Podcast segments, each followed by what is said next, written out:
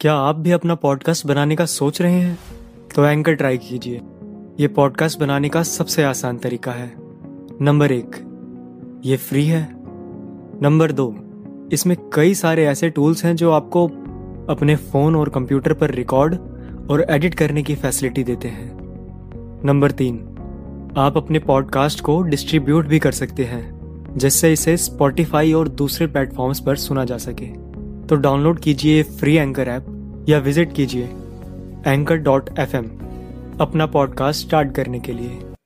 कभी कभी बस प्रश्नों की लहरें आती हैं और बाह कर ले जाती हैं जीवन के सभी सच और जवाब। एक पल में आपके अभी तक सीखे हुए सभी सबक और उत्तर उन लहरों संग मिट्टी में मिलकर अदृश्य हो जाते हैं। और हम वहीं नदी किनारे बैठे हुए एक अस्थिर शांति में भटकना शुरू कर देते हैं। मैं सोचता हूँ ऐसे कितने सवाल हैं जिनके जवाब मिलना बेहद मुश्किल है। शायद इन सवालों के जवाब ज़िंदगी में कभी नहीं मिलेंगे। मैं सोचता हूँ कि हम किसी को कितना रोक सकते हैं और कब तक। कितना प्रेम काफ़ी होता है किसी को रोकने के लिए। कितने आँसू बहाए जाएँ कि जाने वाला रुक जाए। और किसी के जाने के बाद कितने दिन, महीने, सालों तक उसे हृदय से पहले बसंत की तरह संभाल कर रखा जा सकता है। सच कहूँ तो सबसे कड़वा सच यही है कि हम सब एक दूसरे के जीवन में मात्र कहानियाँ भरी हैं। कुछ थोड़ी लंबी कहानियाँ हैं तो कुछ छोटी। लंबी कहानियों को पढ़ते वक्त लगता है शायद ये कहानी, ये किरदार हमेशा ऐसे चलते ही रहेंगे। शायद ये कहानी कभी खत्म ही नहीं होगी। ऐसी कहानियाँ जितना पढ़ते हैं, उतना ही डूबते चले जाते हैं।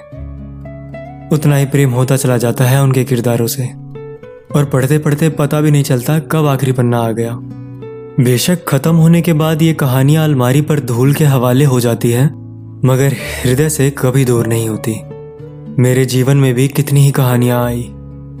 कुछ लंबी, कुछ छोटी, कुछ लघु कथाएँ अक्सर हवा के झोंके सी आती हैं और सीख देकर चली जाती है। मगर इन सभी कहानियों के बीच मेरी ज़िंदगी में तुम आई। तुम अमृता प्रीतम की इश्क कविता थी, या फराज की कोई गज़ल। ये कहना बेहद मुश्किल था। मगर तुम्हें जितना पढ़ता, उतना ही प्रेम में डूबता, उतना ही खुद की कलम को निहारता जाता। पूरे दिन बस यही सोचा करता था कि कोई ऐसी कविता लिख दूँ जिसे पढ़कर तुम मेरी इमरोज हो जाओ। कितने दिनों तक मैं बैठा रहा हाथ में कलम और मेज पर डायरी के पन्नों संग। मगर ना मुझे शब्द मिले और ना ही मैं लिख पाया कोई कविता। और फिर एक दिन तुम भी अलमारी पर बस धूल खाती कविता की संग्रह बनकर रह गई। अफसोस कि हम सब एक दूसरे की ज़िंदगी में बस कहानियाँ मात्र हैं। मगर तुम मेरे लिए कविता की तरह थी। प्रेम कभी कहानी नहीं हो सकता।